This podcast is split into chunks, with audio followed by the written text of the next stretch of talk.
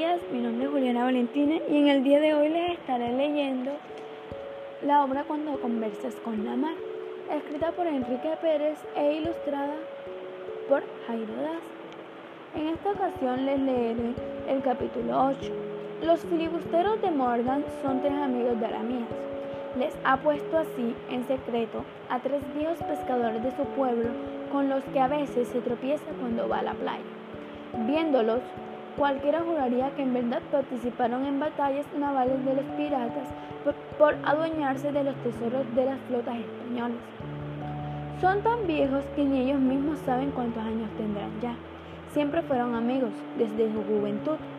Son parte del pueblo, como sus casas, sus árboles, sus barcas más famosas o la glorieta que se alza en la calle primera junto al mar. Desde que la gente guarda memoria, ellos venden pescados en el lugar. Se les puede ver voceando la mercancía de portal en portal, de casa en casa. Aramía lo siente venir y al momento se asoma a la ventana de su cuarto para verlos pasar cargados de enormes picúas, sartas de ronco, pargos o rabirrubias, de hermosas chernas, pulpos y a veces hasta de la codiciada aguja o pez espada, de los más peligrosos tiburones que rondan esos mares. Se llaman Felo, Beto y Lito, pero la mía los bautizó como los corsarios rojo, verde y azul, porque siempre andan con unos destinidos bermudas de estos colores. Las pieles de los pescadores están curtidas por el sol, los vientos y la sal que parece de cuero. Tienen una pequeña lancha nombrada Patricia. Una vez Aramías le preguntó quién fue la tal Patricia y cada uno dio su versión diferente. Beto le había dicho que Patricia fue su santa madrecita y por eso le puso así al bote, que era suyo, pero le gustaba compartirlo con los otros.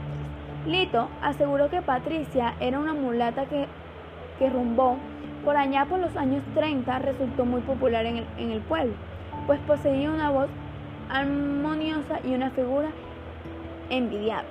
Ella había, ella había inspirado una escultura que todavía puede verse a la entrada de la Casa de los Libros, así llama la biblioteca, y en la cual aparece una joven abrazada a su gran amor.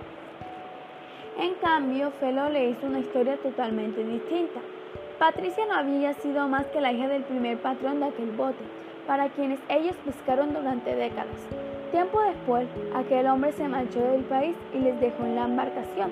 Entonces no encontraron razón alguna para cambiarle de nombre. En definitiva, con el Patricia, aquel siempre había tenido suerte, incluso en los peores de los tiempos. Así que Patricia y ya. Un día llevaron a la mía de pesquería con ellos.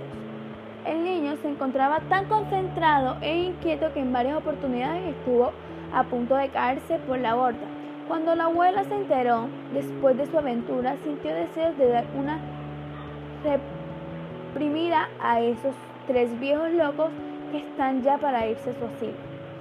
El caso es que los filibusteros o corsarios rojo, verde y azul pescan de la forma más curiosa que alguien puede imaginar. Lanzan la carnada de su caña al mar, conturrean por lo bajo una canción diferente cada uno y luego se van quedando dormidos.